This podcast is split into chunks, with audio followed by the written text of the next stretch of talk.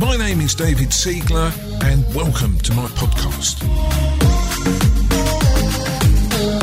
Hi everybody out there in property sourcing profits land, and good evening to the progressive community. How wonderful to be with you this afternoon. And I've got a problem. I've got a question, guys. I don't know the answer to the question. Here's my question. What is BMV? What is it?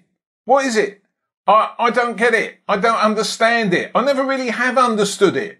So I'm looking for you, my friends out in property sourcing land, to help me with BMV. Because as a concept, it's thrown about a lot. Everyone wants 25% BMV, right? I understand the words. And BMV apparently means below market value. I get it, right? But I don't know what that is. I don't understand BMV. Really, David? Really? You've been doing property all that time and you're telling me that you don't understand what BMV means. Well, no, I don't really understand what BMV means. Let me explain.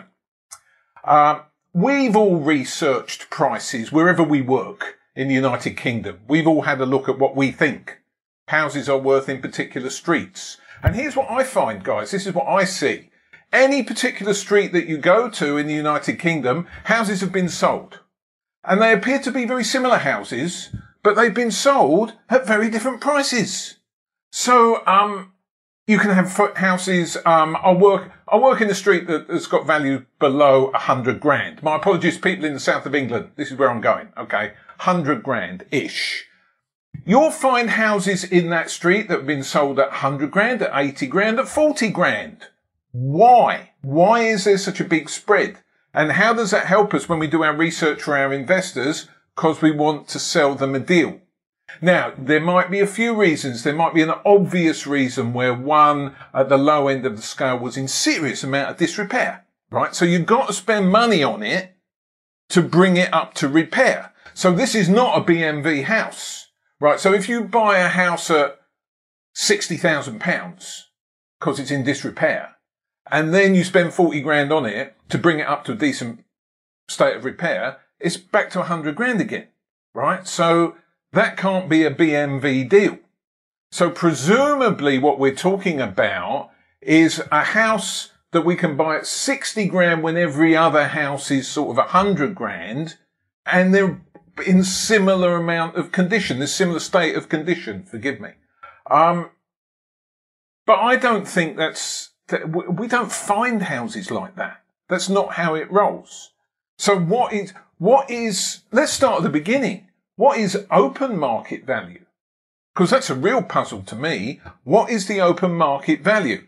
Because if you go on land registry, the land registry will record the most recent sales. I know you can track back, but let's look at the most recent ones. Okay. So we're looking to establish that the value of the house in good lettable condition in this particular fictional street is 100 grand. Okay? I'm with you. But then there's one that's sold at 80 grand that appears to be in good lettable condition, or one at 60 grand in good lettable condition. So what is the open market value in that street? And let's say we want one at 25% below. So we're looking for a 75 grand. The last house in that road was sold at £75,000, right? When the surveyor for the mortgage company comes to do their due diligence, when they're valuing the property for the investor, a purchase at 75 grand pops up, right, as the last sale in that street.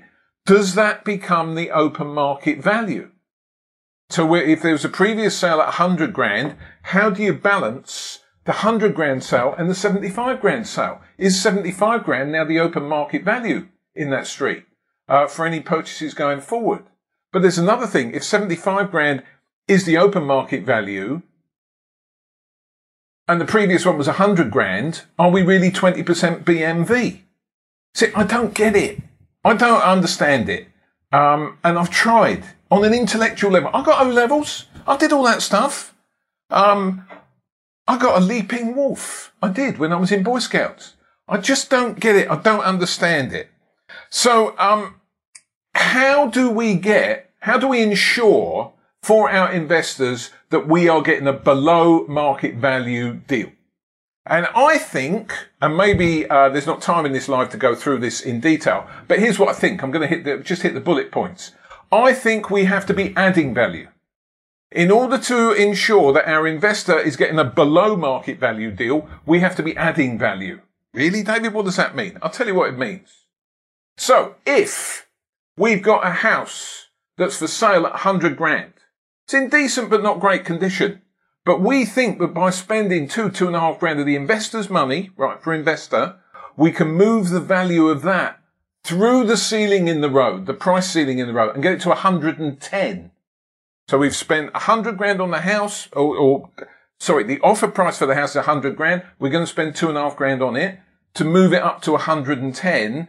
Then if we can buy that house for £80,000, i.e. 20 grand below the asking. Remember, it's been offered at 100. We're going to buy it for 80. If you work back for 110 grand, that is now a 25% BMV deal.